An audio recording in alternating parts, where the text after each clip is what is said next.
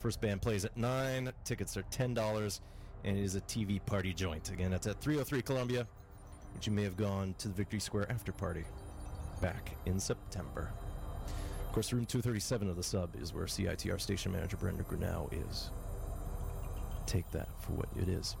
Anyways, that's it for Exploding Head Movies this week. Coming up at 9 is the Jazz Show Walker, and it'll take you to midnight. Afterwards, it is time for Transition State, so stay tuned to CITR for the rest of your potentially blustery Monday. Hopefully, you batten down the hatches as Tropical Storm Ana strikes us. Keep flashlights and charged phones handy. If you missed any of this week's episode, I'll upload this to the podcast via CITR.ca shortly. But you can always search iTunes and keep your eyes peeled for episode 237. Somehow the numbers lined up that way. Anyways, next week it is the 10th. Uh, next week, well, November. We might take a look at the 10th anniversary of the death of British radio DJ John Peel. Maybe Bill Conti's score to the right stuff. But um, I've been told in November I got some travel coming up, so I got some fill ins to figure out. So we'll take it from there. Anyways, we'll close with Jonathan Snipes and William Hutson's version of Dies Irae, as we heard twice before. But uh, they do it in kind of a little bit more of a quirky fashion here. So you've been listening to Exploding Head Movies here on 101.9 FM, CITR Vancouver. I hope you have a happy Halloween.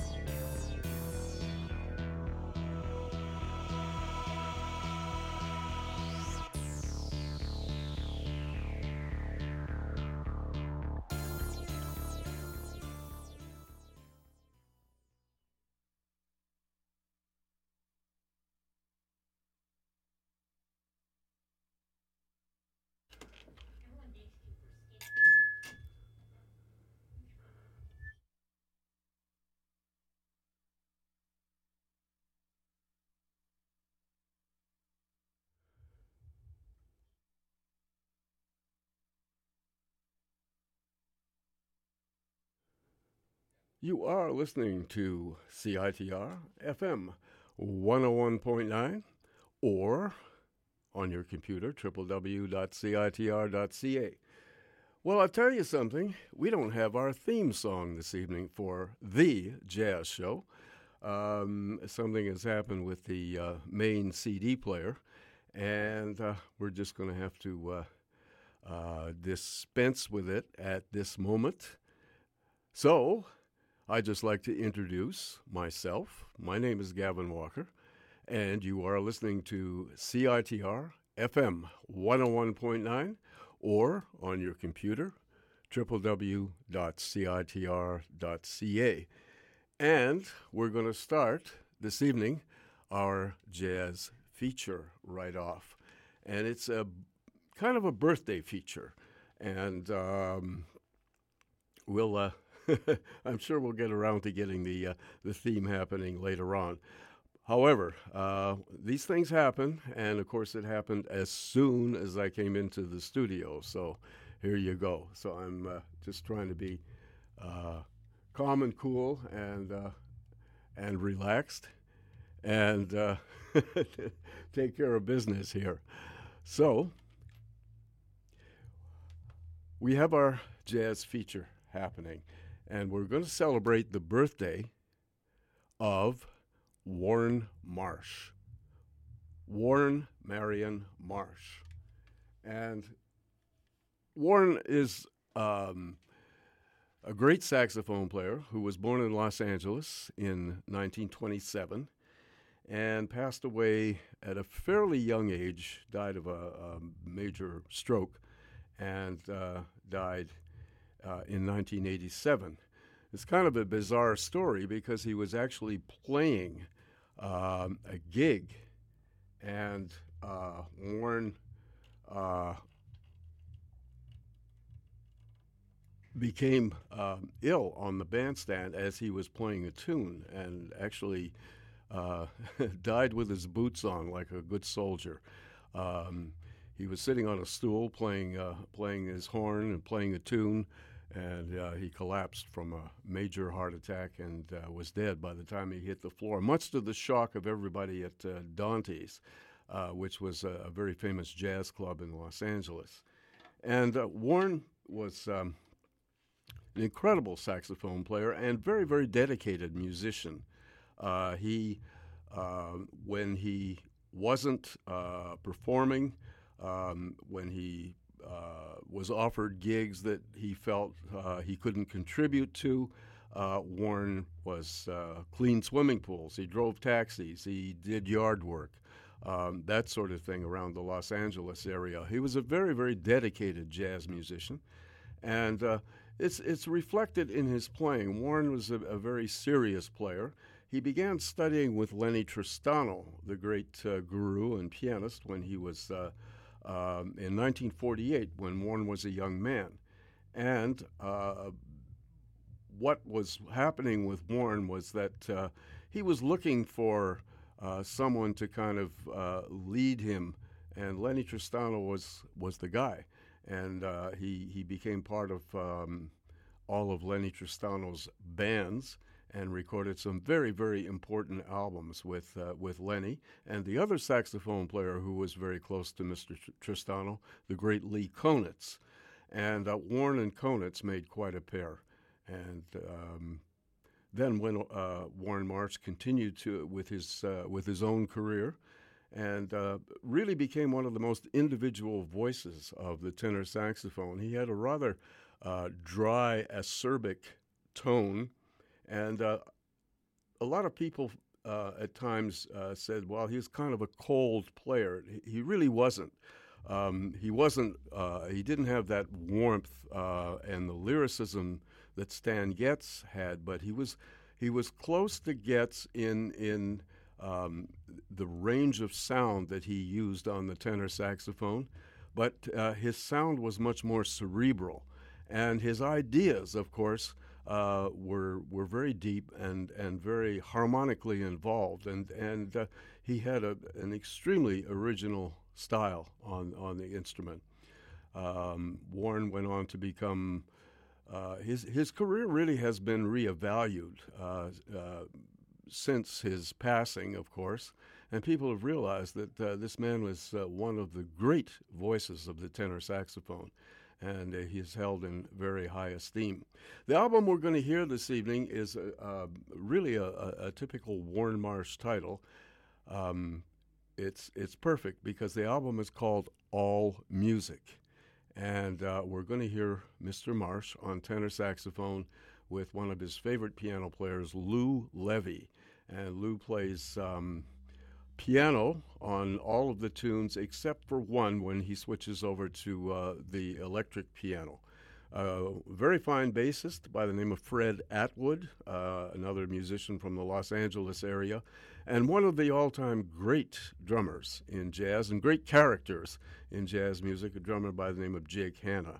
And of course, he's legendary. Um, great big band drummer, but a wonderful, dynamic small group drummer as well. And all of this was recorded about 10 years before Warne's passing. It was done uh, in Chicago. Uh, Warne was a member of uh, a band called Supersax, which was very popular in the mid 70s. And uh, it was a, a band made up, obviously, of saxophone players. And Warne had become a part of that. And he was on tour with Supersax, and he was asked to do this particular record date. And he was only too pleased to uh, get into the studio and record some, some music under his own name. And this is a, a very fine album. So we're going to open with a Warne Marsh original. All of his original tunes and most of the original compositions here are all based on standard tunes. And um, the first one, of course, is uh, one of Marsh's favorite tunes, but it's his own variations on that tune. and the tune is simply called I Have a Good One for You. And that was the opening track. And this was the first tune that was uh, played on the date as well. And uh, we moved from there to a tune called Background Music, which uh, another one of Mar- uh, Marsh's compositions, and then a composition by Lou Levy, and it's called On Purpose, and it's actually a slow blues. And uh, then we're going to hear a composition by Warne's mentor, uh, pianist Lennie Tristano, and it's a tune. Uh, actually, it was Tristano's address in New York City at one time, where he had his studio, and the tune is is his address, 317 East 32nd. Uh, that's the name of tune number four, and then a composition by Lou Levy called Lunar Sea. there you go. And then we get to the one standard of the whole set, or one of the two standards in the whole set. Uh, beautiful old tune that uh, everybody has recorded from Sonny Stitt to Charlie Parker to everybody. Uh, the tune is called Easy Living. And then we're going to hear a Lee Konitz composition. Um, of course, Konitz was such a partner with Warne Marsh for so many years. And uh, this tune is called Easy Living and uh, uh, sorry, subconsciously. That's tune number seven. That comes after Easy Living, and then we're going to hear the final tune of the date is a very beautiful Johnny Mandel composition, and Lou Levy switches over to electric piano for this one, and it's a beautiful. Um, it's a tune that has become a standard tune, and it's called "A Time for Love." So here then Warne Marsh on tenor saxophone, Lou Levy on piano and one tune on electric piano, Fred Atwood on bass, and Jake Hanna on drums. And just before we get into the music, um, uh, it's really interesting to hear um, Mr. Marsh uh, because um, I enjoyed his I enjoyed his company immensely in uh, in Vancouver when he was here. Brian Nation, who does the Vancouver um, Jazz website, was uh, running a, a small uh, jazz society during the 70s. a Very important addition to the Vancouver jazz scene, and it was called simply the Vancouver Jazz Society. And Brian ran that and brought in Warne Marsh and Lee Konitz. And uh, they played at, um, it was, um, Brian had uh, uh, leased um, the old Legion Hall at Fourth Avenue and Trafalgar Street. And uh, um, very interestingly enough, um, I was able to uh, uh, chat up with uh, with Warne Marsh, and we kind of hit it off. And uh, for the few nights that he was here, um, we spent quite a bit of time together and hung out. And um, I took Warne for food after the concert was over and uh, we had some really interesting conversations and uh, um, very frank, very honest, very open, and uh, I remember those comp- um, conversations very well. And uh, I just wanted to say that uh, what I found about him personally was really the same as his music. Um, it was uh, honest, um, intense, um, and yet meaningful, and uh, just very straightforward. And I think that's uh, that's the kind of music we're going to hear on the jazz feature. So sit back and enjoy the music of the one and only Warne Marsh, with once again Lou Levy on piano, Fred Atwood on bass, and Jake Hanna on drums. And the first tune is I Have a Good One for You. Enjoy.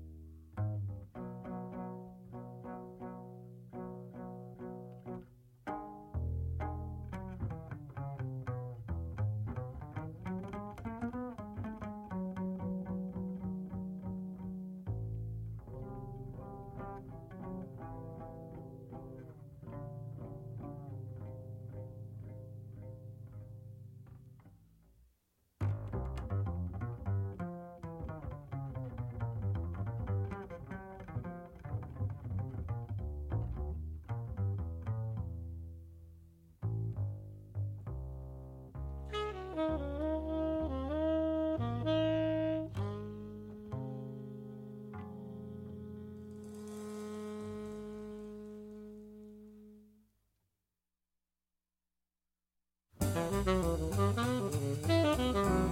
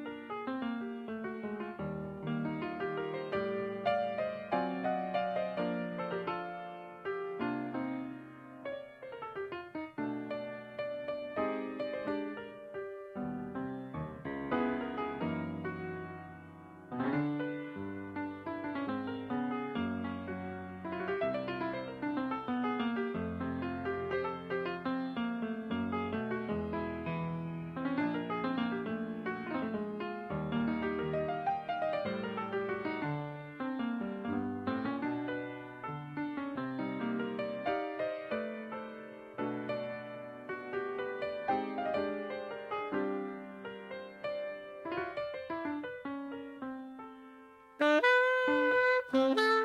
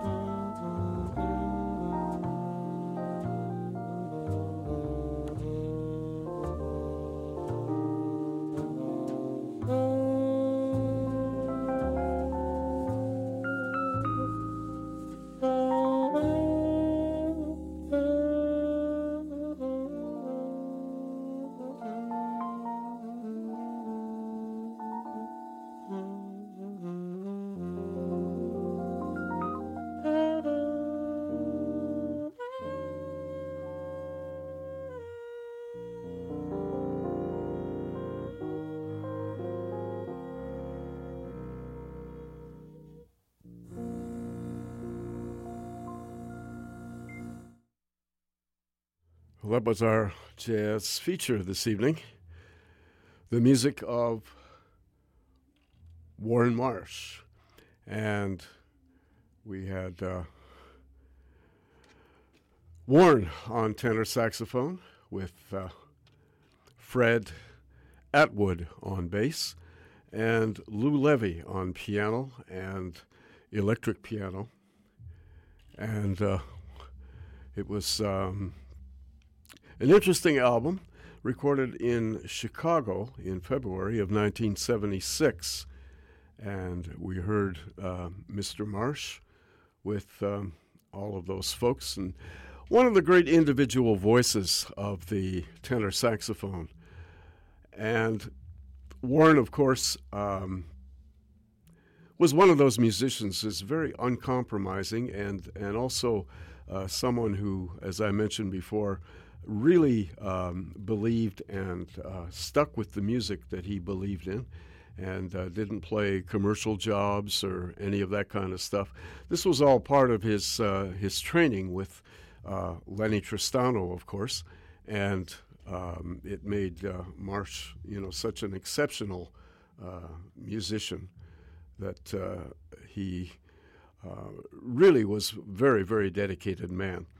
So we heard him here in a context that he really enjoyed, uh, where he was the single horn, and uh, he delivered a whole bunch of tunes for you. And we opened with um, the opener, which was simply uh, based on one of his favorite standards, and it's called I Have a Good One for You. And then we moved to another composition by Warne Marsh that went back a few years, a tune called Background Music. And he played that with uh, um, Lennie Tristano's uh, organization uh, quite often. And then the uh, tune number three was a slow blues called On Purpose. And then we heard a tune that was um, written by Lennie Tristano, who was one of Warne's mentors, and that was called 317 East 32nd. That's where Tristano had his studio in New York City. Then uh, the next tune was by Lou Levy called Lunarcy. And then we moved to a beautiful ballad, um, the, one of the two standards on the set, a tune called Easy Living. And um, then we moved to a challenging Lee Konitz original based on the chord progressions of a tune that a lot of uh, original compositions were based on. The tune is called What Is This Thing Called Love? And Lee Konitz called his variation Subconscious-Lee. And then we moved to the final tune, which of course um, Lou Levy switched over to electric piano, and we heard the very beautiful Johnny Mandel composition called A Time for Love. So that was our jazz feature this evening, this wonderful album which came out on uh, Nessa Recordings out of Chicago. And uh, that was uh, the title of the album is called All Music. And that's what Warne Marsh was all about all music, definitely. All right. We'd just like to remind you that you are listening to CITR FM 101.9 or on your computer, www.citr.ca. And my name's Gavin Walker. This is the uh, the themeless jazz show for this evening, and uh, we'll be right back with some some more music and uh, actually uh, something that we're going to repeat uh, from last week. At least we're going to repeat part of it, and that's that's a very obscure version of Art Blakey's Jazz Messengers featuring one of the all time great bass players, Wilbur Ware. So we'll tell you about that uh, right after these um, significant messages. So stay tuned.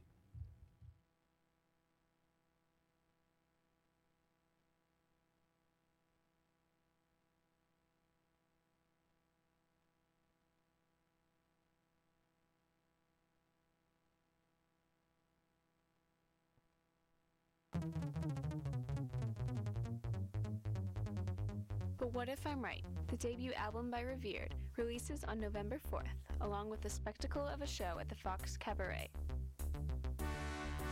Come celebrate composer and frontman Emmett Hall's musical indulgence into a pseudo new wave prog rock catharsis of ego, an effigy to be truly revered. Doors at 7:30, tickets are $5.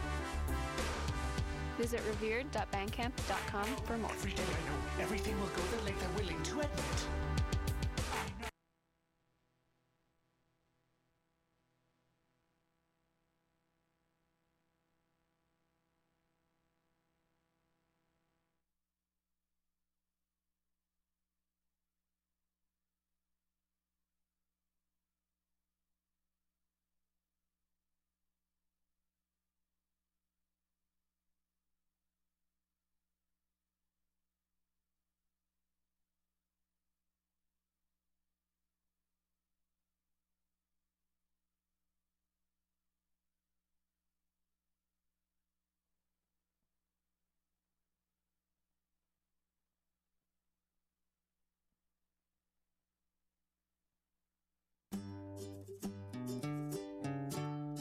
Like friends? Well, we like you. So become a member and get a Friends of CITR card. Not only does it make you special, but it gets you all kinds of deals with our friends on Commercial Drive, like 10% off at Stormcrow Tavern, High Life Records, Audio Pile, Mintage Clothing, and more. Visit CITR.ca for more, or come check us out in the nest.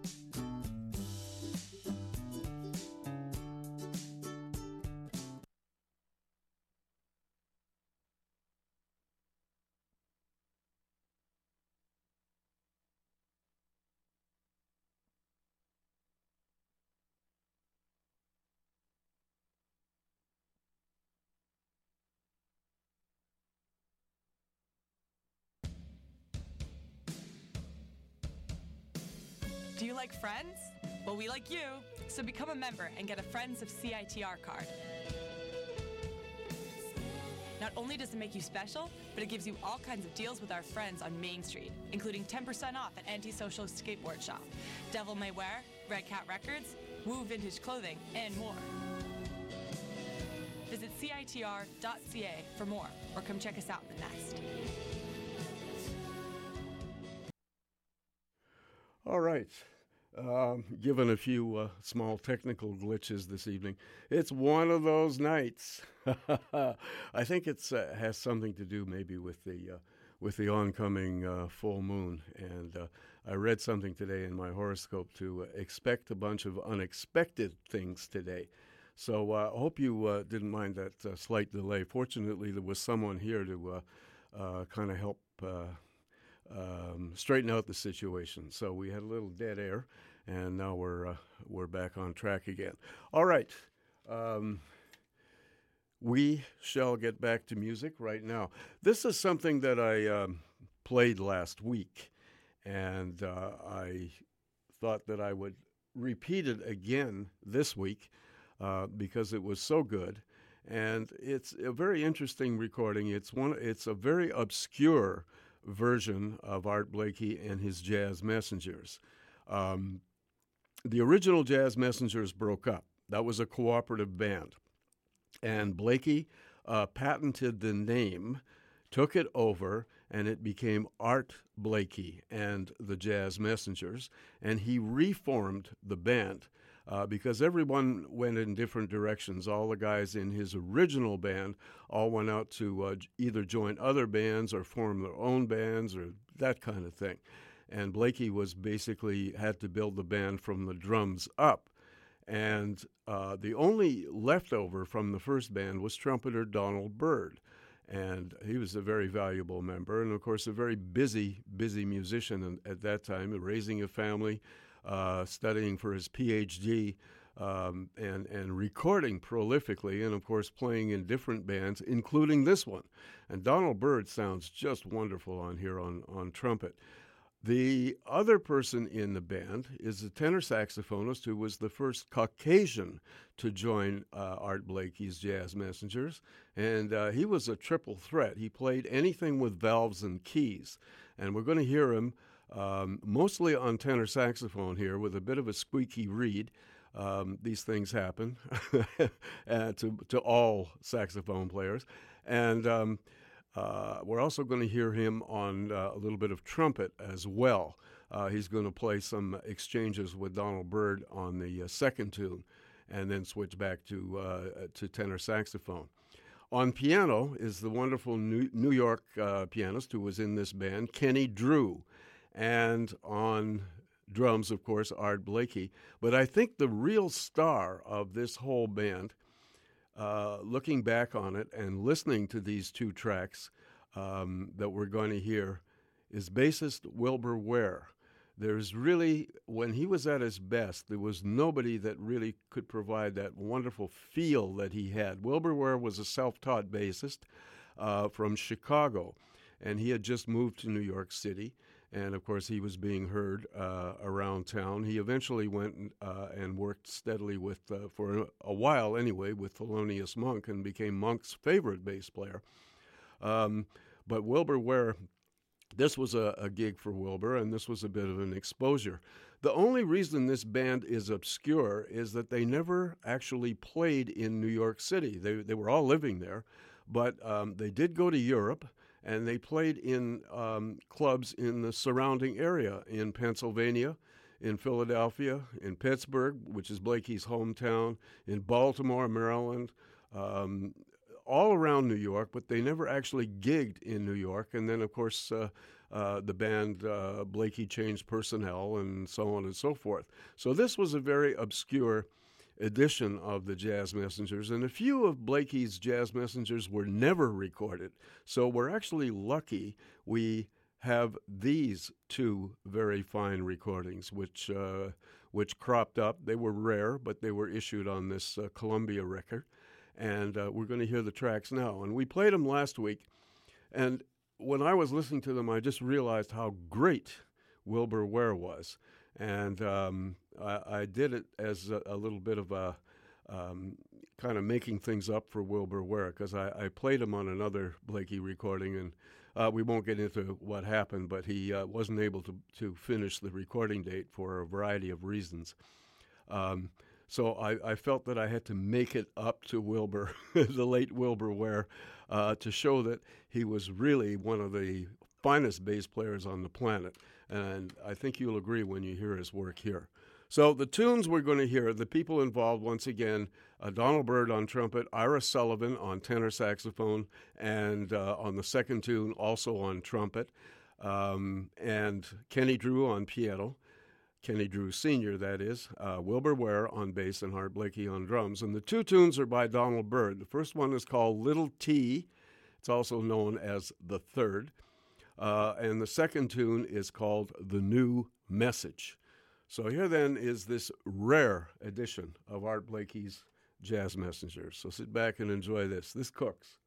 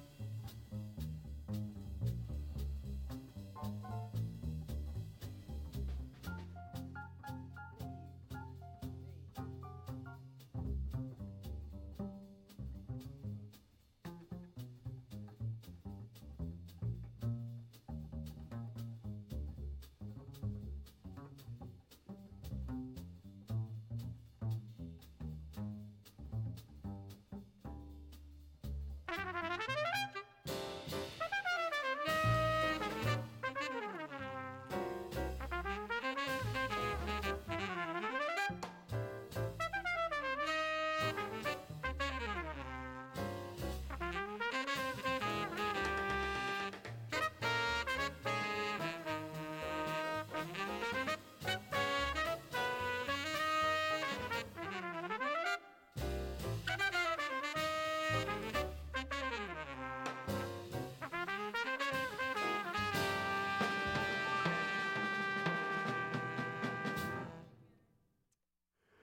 a very rare edition of Art Blakey's Jazz Messengers, a repeat from last week.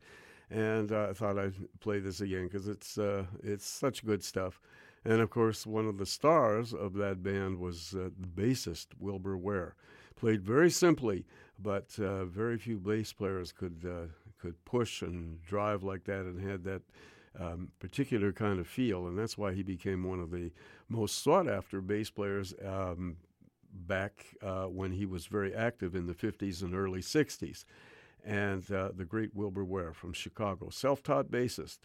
Uh, he learned on a uh, one string uh, with a wash tub and a, and a broom handle. That's how he learned how to play bass. He started doing that when he was a kid and then graduated to a real instrument and just taught himself how to get around it. And next thing you knew, he was he was playing gigs and uh, playing with some of the greatest jazz musicians in the world.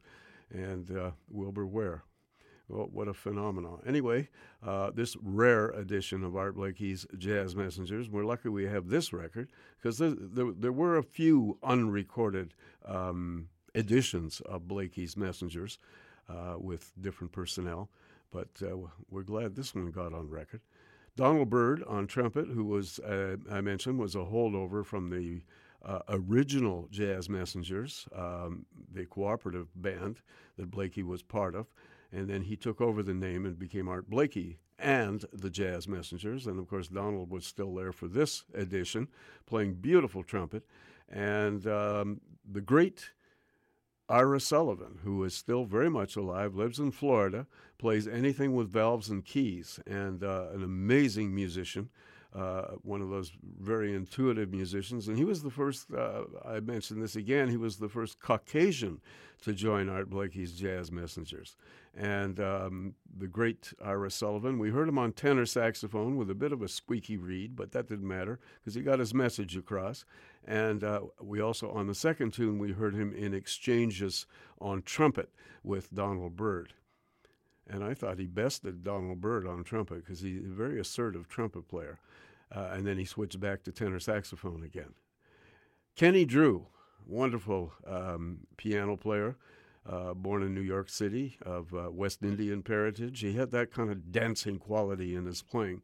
And of course, uh, Wilbur Ware, I mentioned, and Art Blakey on drums, just driving everything along. The two compositions were by Donald Byrd. Uh, the first one was called Little T, and the second one, sometimes known as The Third. And the second one was called The New Message. So we hope uh, you enjoyed those two um, rare tracks from this uh, edition of Blakey's Jazz Messengers. You are listening to CITR FM 101.9 on your dial, and uh, also we're uh, on your computer, CITR.ca. My name's Gavin Walker. This is The Jazz Show and we'll be back uh, in just a moment.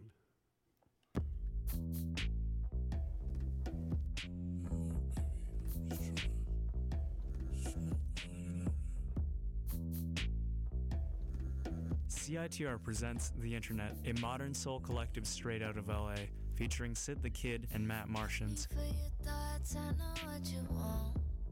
Catch them Saturday, October 31st at the Alexander Gastown. Tickets available at Red Cat, Zulu, Beat Street, Dipped, and TimbreConcerts.com.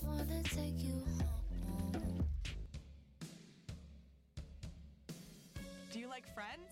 Well, we like you. So become a member and get a Friends of CITR card. Not only does it make you special, but it gives you all kinds of deals with our friends on Main Street, including 10% off at Antisocial Skateboard Shop, Devil May Wear, Red Cat Records, Woo Vintage Clothing, and more. Visit CITR.ca for more, or come check us out in the nest.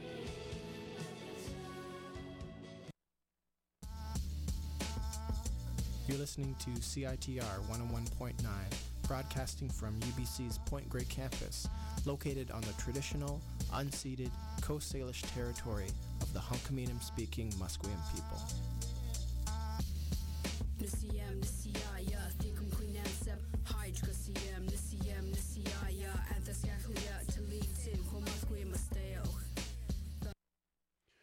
One of the longest reigning groups in jazz music was the Modern Jazz Quartet.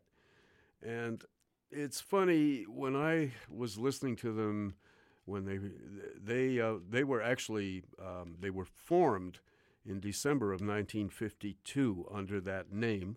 Uh, they were all friends and knew one another, and the and the original personnel was uh, John Lewis, of course, on piano, Milt Jackson on vibes, Percy Heath on bass, and the original drummer was Kenny Clarke. And uh, he left in 1955 to pursue other things and also moved to Europe. And his position was taken over by a very fine drummer named Connie Kay.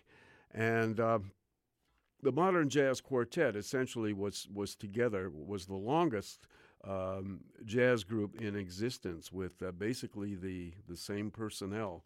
And of course, the musical director was the very erudite and urbane John Lewis. And it was funny because back when I was listening to the Modern Jazz Quartet, of course, I, I used to listen strictly to Milt Jackson. And um, I was never a fan of John Lewis's piano playing. It, it, didn't move me in any way. It just seemed light, tinkly, um, lacking emotion, that sort of thing. You know, the main thing in that band was Milt Jackson's vibe playing. Well, somehow that's all changed. And I guess people change over the years. And I, am not saying that um, you should take your focus off Milt Jackson. No way. I mean, obviously, he's the most, you know, uh, the most important voice in the band. Um, but don't ignore John Lewis's piano playing the way I did when I was younger. I certainly appreciate it now. I can't believe how, how, how beautiful it is because he doesn't waste any notes. Um, he plays very simply and logically, but so beautifully. Um, he's like a, an extremely, he's like the way he was in person, a very, very well spoken man, and very erudite, and yet very warm as well, not, not, not cold. And um, his, his piano playing just, just, uh, I, I've become totally enamored by it. But another aspect of his piano playing is the way he accompanies Milt Jackson and the other people in the band when he's not soloing. Just the the the the the little riffs and the little things that he does um, is so sensitive and so on, and I can see why you know the musical chemistry in this band was so deep with these guys. And of course, um, they played all over the world. Uh, they played in front of kings, princesses, um, in some of the most prestigious concert halls all over Europe and the United States. And they, they really did a service to jazz music. Here were four African American men representing jazz music with a sense of pride, calling themselves the Modern Jazz Quartet, and being very proud of that name, uh, not uh, compromising their music, and um, yet I think they accomplished so much in in uh, uh, their longevity, and uh, I think John Lewis and Milt Jackson they all re- really receive a big tip of the hat. Anyway, we're going to hear some tracks by the MJQ, as uh, they're known colloquially. We're going to open with. Uh, one of my favorite versions of Dizzy Gillespie's most famous composition, A Night in Tunisia. And then we're going to hear a great standard tune by Jerome Kern called Yesterdays. And then we're going to hear a real staple of the band. Um, they played this on every concert. They had to. Milt Jackson's famous blues, Bag's Groove. So here then is the Modern Jazz Quartet.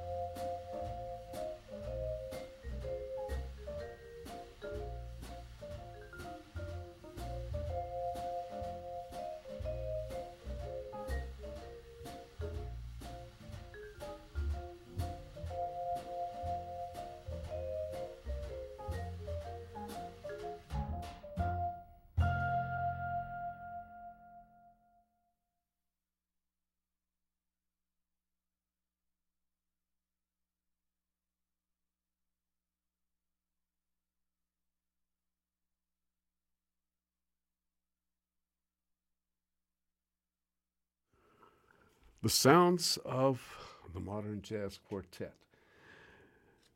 Milt Jackson on vibes, John Lewis at the piano, who was the musical director, Percy Heath on bass, and Connie Kay on drums. And we heard three choice tracks from a wonderful um, album by the MJQ, recorded in the mid 50s, and of course, uh, recorded for Atlantic Records. And uh, they really did justice to the band's uh, sound. And we heard three of their most um, requested tunes, really. Um, they were always asked to play these, these three uh, great uh, compositions uh, for their audiences all around the world. So we heard the um, one of the, for me, one of the definitive versions of Dizzy Gillespie's "A Night in Tunisia," just done delightfully. And um, I, I, I, mentioned before that I, I was become uh, in the last uh, few years so attracted to John Lewis's piano playing that I used to think was kind of cold and detached, and um, just not very exciting. But uh, really, um, his his uh, way of playing and, and his use of uh, uh, beautiful little melodies and, and repetition and such a lovely touch on the piano and so logical in his ideas. They just flow one into another. Um, it's, it's, just amazing, and, and it's almost like the way he, he spoke. John Lewis was an extremely well spoken uh, and erudite gentleman. All right, we heard Night in Tunisia. We we followed that with a standard Jerome Kern tune, a real favorite of uh, of the groups. Yesterdays, and um, and then of course the uh, very famous Milt Jackson blues Bags Groove, and of course they had to play Bags Groove at every concert. The MJ Bags Groove was to the MJQ the, uh, what Take Five was to uh, Dave Brubeck's um, group. You know, next week we're going to uh, feature um, the great alto saxophonist uh, Phil Woods.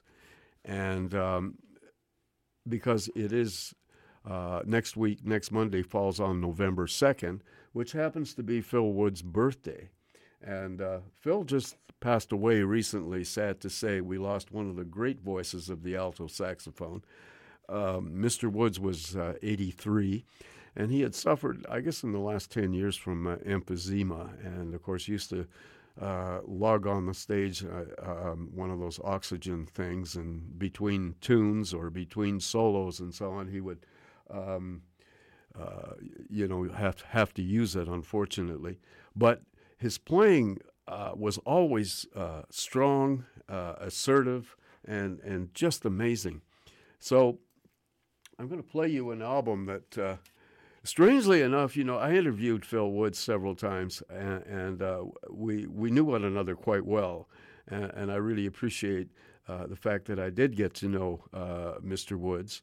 Um, a very um, outspoken individual, very frank, um, very straightforward, much like his, his playing, but one of the most magnificent voices of the alto saxophone.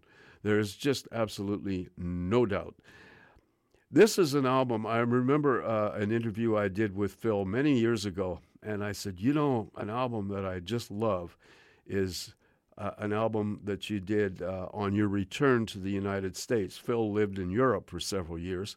He left in 68 and came back in the mid 70s and um, came back to the United States. And and uh, um, so I remember when I interviewed him, I said, you know, the first album you made, and he says, oh, you're gonna te- you're gonna tell me you like Musique du Bois, because that was the name of the album. And I said, yeah. I said, I I said I have the album. I said I've I've been playing it. I've been wearing it out. It it's absolutely great. He says I don't like it. And uh, I kind of said, "Well, you don't like this album? Like, how, how come you sound magnificent on it? Uh, I just don't like it. Uh, you know, there's things on it that just bother me for some reason.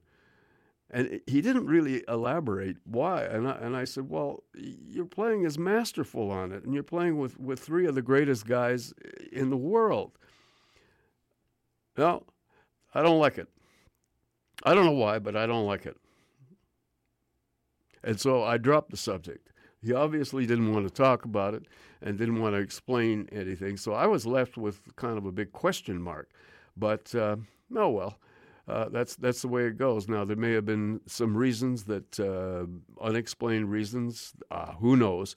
Sometimes musicians, uh, even uh, even though they make good records, they they're very very self critical. Sonny Rollins being one of them.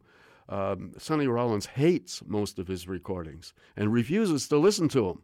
And he made so many classics, but he just says, "No. Every time I hear one of my recordings from from the past, I know I can do better." he still feels that way, and so he won't listen to his his own recordings. And uh, maybe Woods was feeling the same way. Anyway, this was recorded um, January fourteenth, nineteen seventy four. And this was Phil's first recording back in the United States. Musique du Bois was recorded for the uh, Muse label and it features Mr. Woods on alto saxophone with this incredible rhythm section, Jaki Byard on piano, Richard Davis on bass, and Alan Dawson on drums. And they made some significant recordings with other saxophonists like Booker Ervin and, and so many. Uh, what a rhythm section this was. Very adventurous, very loose, and uh, uh, Mr. Woods sounds wonderful on this, despite what he says. We're going to open with a Woods composition called Samba du Bois, which I, I just love this thing. And then uh, an incredible version, um, sort of done um, in the all blues manner. I think those of you that are familiar with Miles Davis's tune All Blues will recognize how they do Willow Weep for Me. And the final tune we're going to hear is uh, uh, Phil Wood's original called The Last Page. So we're going to hear three tunes from this, uh, I think, astounding Phil Woods album. And it's a bit of a prelude to our jazz feature next week and, and a bit of a tribute to the great Mr. Woods. So I hope you enjoy uh, some selections from Musique du Bois, beginning with Samba du Bois.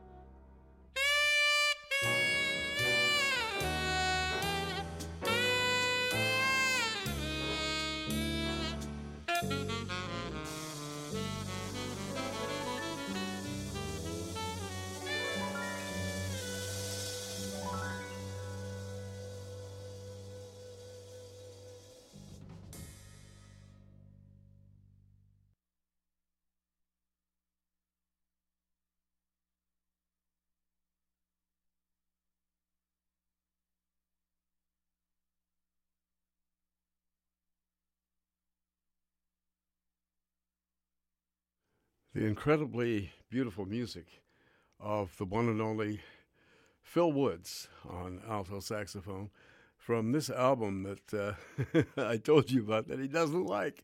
I cannot see that at all. He just plays just incredibly beautifully on there. And uh, it's a bit of a prelude to uh, next week's jazz feature because we're going to be uh, paying a birthday tribute to Mr. Woods, who he was born in Springfield, Massachusetts on November 2nd. And uh, November 2nd is next Monday, and that's going to be our next jazz show. And Mr. Woods will be the feature artist from a concert um, a little bit earlier that uh, he did in Europe with his uh, great band called the uh, the European Rhythm Machine. And uh, that's going to be an, an incredible performance. But this is too, and this is from an album, his first album that he made on his return to the United States from his sojourn in Europe. And it was done in January of 1974 for Muse Records and recorded uh, in New York with this all star rhythm section with Jaki Byard on piano, Richard Davis on bass, and Alan Dawson on drums. And of course, what an adventurous rhythm section. And uh, I think they challenged Mr. Woods uh, in, in many ways too. And uh, for some reason, as I said before, he, he, he didn't give me any reasons why, but he said he didn't like this record. So I don't know. You know, it could have been just, um, you know, sometimes artists are, are that way with their own work. So I, I, I didn't probe this uh, at all, but uh, my goodness, he plays magnificently on this, and of course shows you that he was such a master of his instrument and master of music.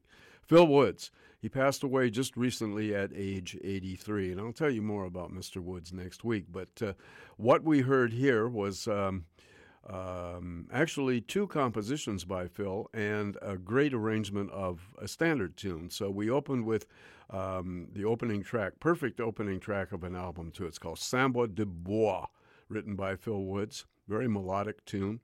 And then this great version of Willow Weep for Me, done sort of uh, in the same vein as Miles Davis's famous composition All Blues. It had that kind of feel. And um, Phil just made the most of that. And the final tune was a beautiful Phil Woods original called The Last Page. Phil Woods. Jaki Byard, Richard Davis, Alan Dawson. What a quartet. Musique du Bois. Classic album. Yes, well, we have uh, a couple of things I'd like to tell you about. Uh, two great websites, of course. The website of the Coastal Jazz and Blues Society. And of course, there's all kinds of stuff going on there, and that website covers it all.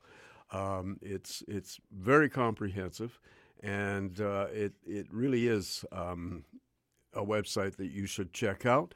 And of course, you want to buy tickets to uh, a lot of the events and uh, make reservations and do all that kind of stuff. The website is very user friendly, and you can do all of that stuff on Coastal Jazz and Blues.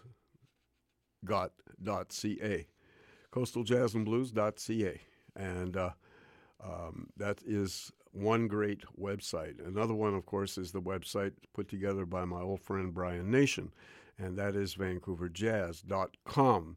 And uh, that is a very fine, comprehensive, all around website as well. And uh, they tell you what's, uh, what's going on. Uh, there's all sorts of links on that site and uh, different different things uh, that that you can link onto, and it's uh, you know those of you. Most of us are pretty computer literate now, and so we can get around these websites very easily, and find out what what your particular interest is, and just go there. So that's uh, coastaljazz.ca and vancouverjazz.com. And of course, one more mention of my good friend Ken Speller, who is a wonderful saxophonist and music teacher. And uh, he teaches all the woodwinds, of course, uh, flute, clarinet, uh, and so on. And he has a business called Music at Home. And uh, if you want lessons right in your house, then you just phone him up. And uh, he actually comes to your house and uh, gives you lessons. And um, advises you on uh, um, perhaps uh, you know you have an instrument that's a little bit out of shape or or uh, you haven't played in many years. It, it doesn't matter uh, whether you're an amateur, uh, a beginner, um, a pro. Um, somebody who's retired and just wants to take up music, anything. And uh, Mr. Speller is an excellent teacher, but he also is a repairman. And for those of us that are uh, active playing and so on and so forth, we all know that our instrument has to be in top shape, or else you're not going to sound as good as you think uh, you should sound. And very often it's due to the instrument. And Ken is the guy to call uh, to keep your instruments in shape your saxophones, your flutes, your clarinets. Uh, sometimes they just need a little tweak, and other times they need something a little more. But he charges very reasonable fees because his workshop is right in his house. And so he does all the repairs there. Um, he doesn't have the overhead of a store uh, and all that kind of stuff. So he keeps his prices at a very, very reasonable level.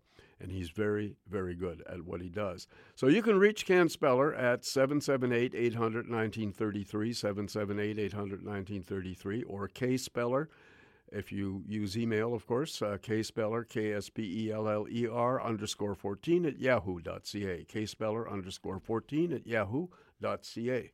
We have one more thing to tell you about, and we'll be right back with uh, some more music.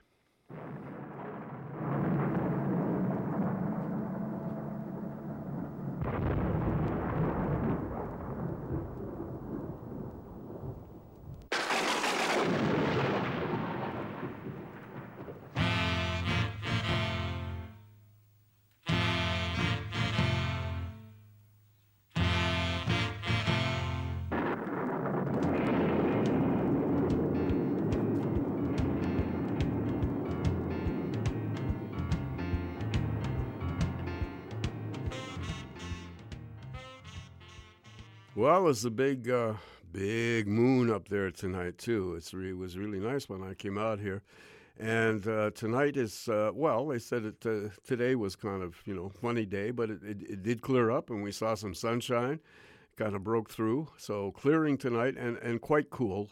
Uh, down to not that cold though, down to a low of seven. I mean that's not too bad. Tomorrow is going to be mainly sunny with a low of seven and a high of thirteen, and then Unfortunately, heading into uh, Halloween weekend, Halloween Saturday night, this time, oh, yeah, the town should be uh, just very interesting on Saturday. Um, but unfortunately, the weather is uh, taking a downturn. Wednesday is going to be showers with a low of 9, high of 12. Thursday, well, there's no rain in the forecast, but it's going to be cloudy. Low of 10, high of 12. And then Friday, Saturday, and Sunday, nothing but rain uh, we're actually going to get a big rainstorm, lots of rain, and so on and so forth. So there's going to be lots of makeup running and all those little kids on the street um, on Saturday. And of course, all the adults will be out there as well. Um, the temperatures are going to range between sort of a narrow range between 10 and 13, but that's Friday, Saturday, Sunday, all rain. So there you go. Prepare yourself for it. All right, back to music. This is an interesting recording. Uh, by pianist Elmo Hope, who is one of my favorites. This was um, his last Prestige album before he split for a variety of reasons from New York and headed to Los Angeles. Uh, Elmo got out of New York City. He was born and raised there. He was uh, the only child of West Indian parents, and he was one of the foremost pianists. Um, he didn't get the recognition um, of his friends Bud Powell or Thelonious Monk, but they all hung out together. They all grew up together. They all played music together. And um, Elmo, of course, uh, had a, had a sort of a different career, um, and he didn't get the uh, the accolades and the recognition that Monk and Bud Powell got. Uh, but Elmo was just as much an innovator. Anyway, this is an interesting session. Uh, Prestige Records, he was contracted to Prestige Records for a series of dates, and Bob Weinstock, the head of Prestige, um, had promised Elmo a recording session. Um, but what happened was that uh, Elmo liked to like to um, prepare for a recording session. Uh, he didn't like to do these jam session type recordings. And uh, he liked to prepare material, write it out, and so on and so forth. And he had a band in mind um, that he wanted to use, um, but he needed time to get tunes together and arrangements and so on. And the people involved were Donald Byrd on trumpet, who we heard a little earlier in the show, Hank Mobley on tenor saxophone, who was one of the most prominent uh, in the in the 1950s, great great player, and John Coltrane was the other saxophonist. So Mobley and Coltrane. Uh, and Donald Byrd. That was a nice. That was a combination that Elmo kind of liked, and he had uh, intended to write some quite complex tunes um, for this instrumentation. The rhythm section was Paul Chambers on bass and the great Philly Joe Jones on drums. So it was an A1 band. But what happened was that Weinstock had a cancellation, and he phoned Elmo out of the blue and said, Can you come in and do this recording? And it was sort of, uh, it put Elmo on the spot because he had nothing prepared. He had the musicians in mind, and um, uh, those were already contracted, and, and Elmo had intended to bring them into for some rehearsals and uh, write some very special material for this session. As it turned out, there wasn't time. So basically, it turned out to be a jam session recording, one that uh, um, a, a, type of recording date that he didn't really want to do, but he did because, well, it's a recording date and it meant money and so on and so forth. But the band still sounds great on here. And this was the very first recording that I ever heard John Coltrane. I had never heard, uh, I consciously, I had never heard Coltrane before. And I remember when this album came out, um, I was living in uh, in Montreal, and I was with a whole bunch of older jazz fans, and uh, we we found this recording. It had just come out, and found this recording, and we were listening to it in one of those recording booths that they had in back in those days, where you could try out the music, and then if you liked it, you bought the record, kind of thing. It was like you auditioned your own records, and so we, a whole bunch of us, spent a lot of time at the International Music Store on St. Catherine Street. Uh, we all belonged to a jazz society in Montreal, and I was the youngest member. Anyway. Um, they pulled out this record, and it's called uh, the original album was called Informal Jazz because that's exactly what it is. And uh, Coltrane just jumped out of the grooves. I would never heard a, a, a, tenor saxophone sound quite like that before. Uh, Hank Mobley sounded just like a very fine, te- smooth tenor saxophonist, but what Train was doing was unbelievable for me and my ears at the time. And that this was my very first hearing of John Coltrane. So, um, and I still remember that every time I hear this piece of music. Anyway, so we're going to hear Hank Mobley and John Coltrane on tenor saxophones, Donald Byrd on trumpet, uh, Paul Chambers on bass, and the great Philly Joe Jones on drums, and of course the leader, Elmo Hope, on piano. And this is based on Charlie Parker's confirmation. And it's Elmo calls it, uh, it's just a riff, and Elmo calls it Weeja. And they just kind of put this together in the studio right away. So, informal, spontaneous jazz, here we go.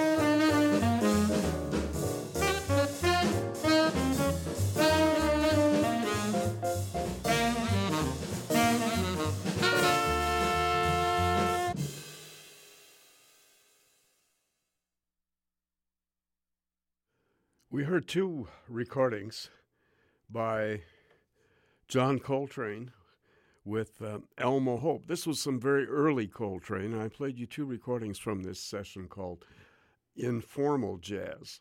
And uh, as I mentioned before, um, poor Elmo didn't have time to write anything complex uh, for this because the date was kind of thrown at him and it was like, take it or leave it, man.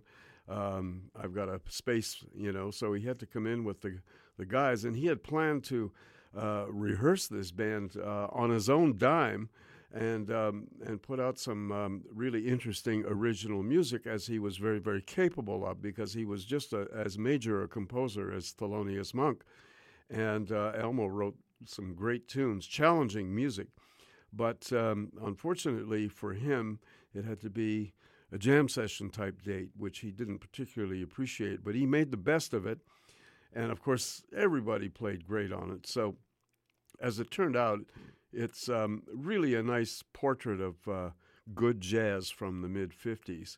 Um, and it shows that all these great musicians can get together and just and just play uh, with the uh, the minimum of, of preparation. So we heard Donald Byrd on trumpet, sounding always so lyrical and, and, and nice. Hank Mobley, of course, on a very smooth sounding tenor saxophone. And of course, this was my first hearing of John Coltrane, and I couldn't believe the sound. I'd never heard a saxophone make that kind of a sound, a tenor saxophone make that kind of a sound. Um, when I listen to it today, of course, it sounds so straight ahead, but at my ears at the time when I first heard this, uh, I just just about jumped out of my skin when I heard Coltrane's sound. It was like bone chilling, like eerie kind of a sound.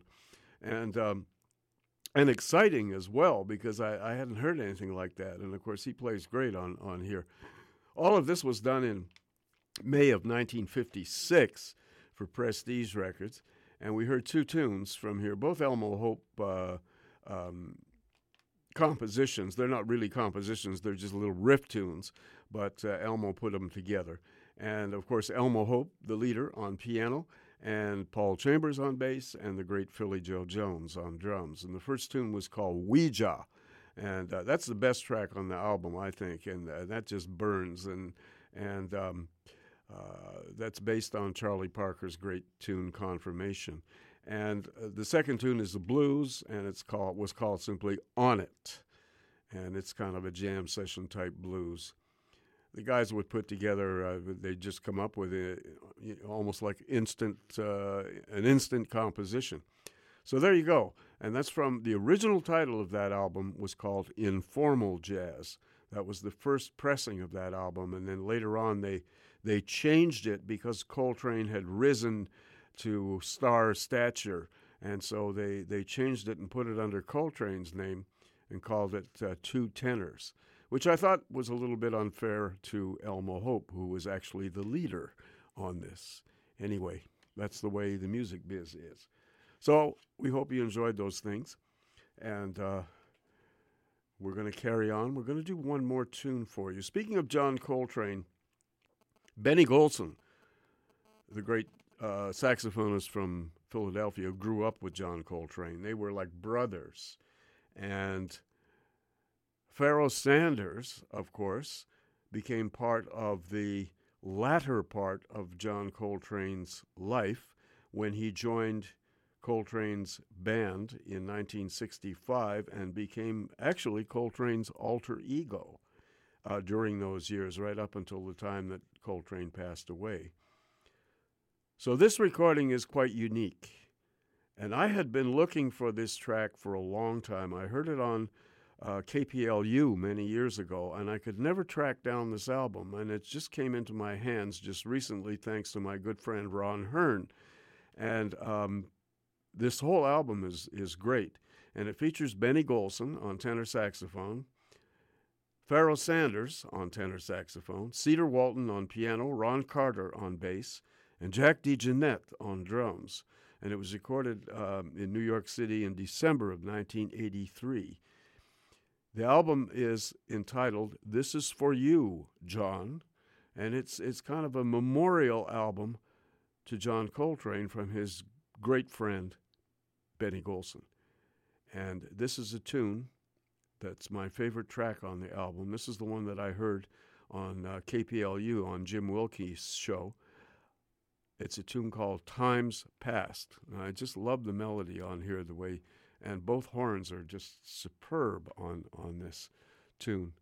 And I hope you enjoy it. And that's going to wrap up our show this evening. Times Past.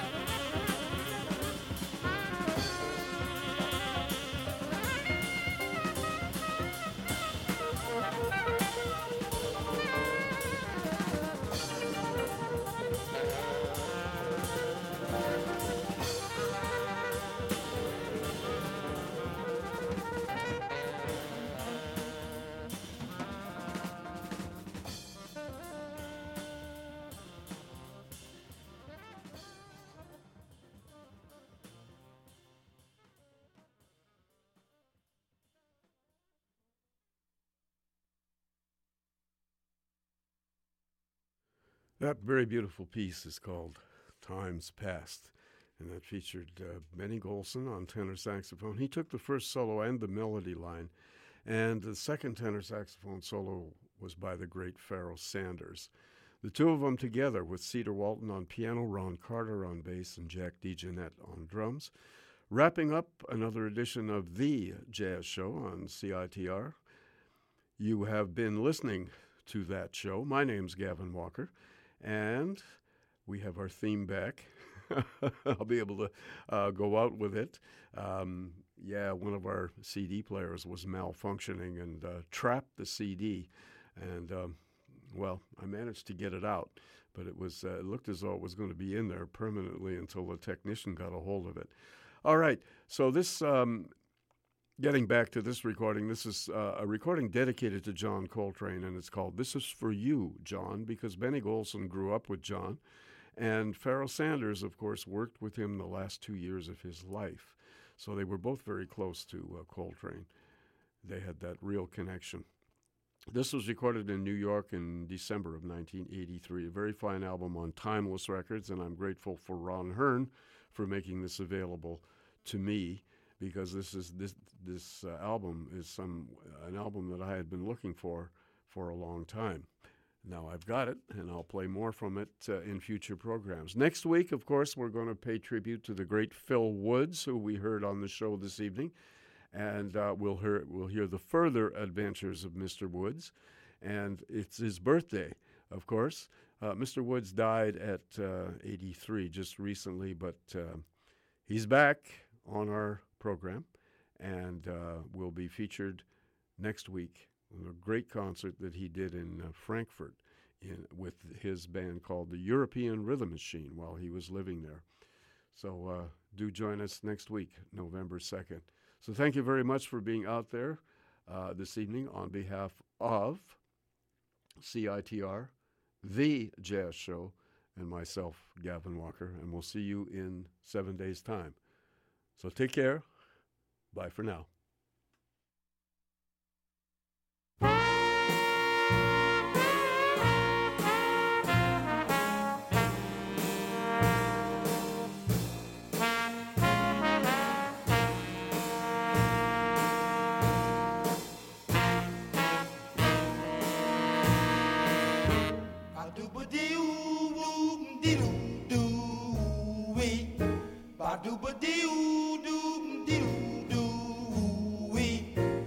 Dubadiu.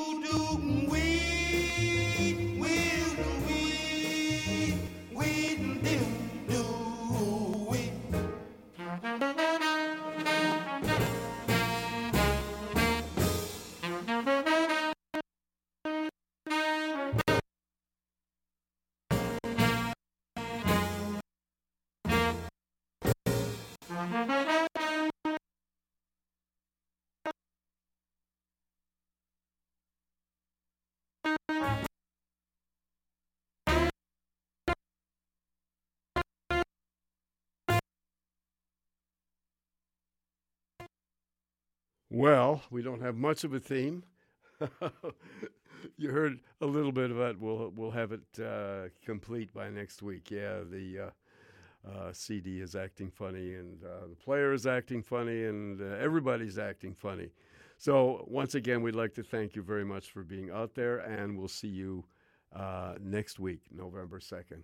Take care. On behalf of CITR, myself. Gavin Walker and The Jazz Show. Funny evening this evening. Well, you know, we're coming up to a full moon, so anything can happen. Bye bye.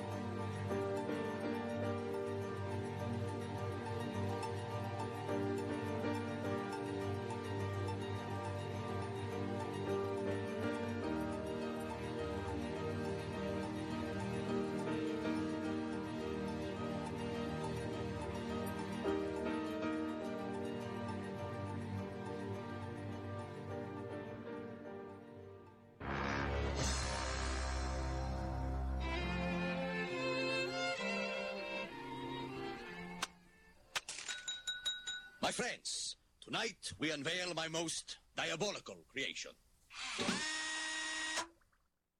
CITR 101.9 FM.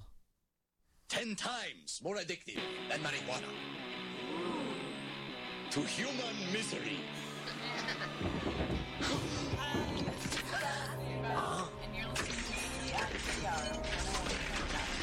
Nice to see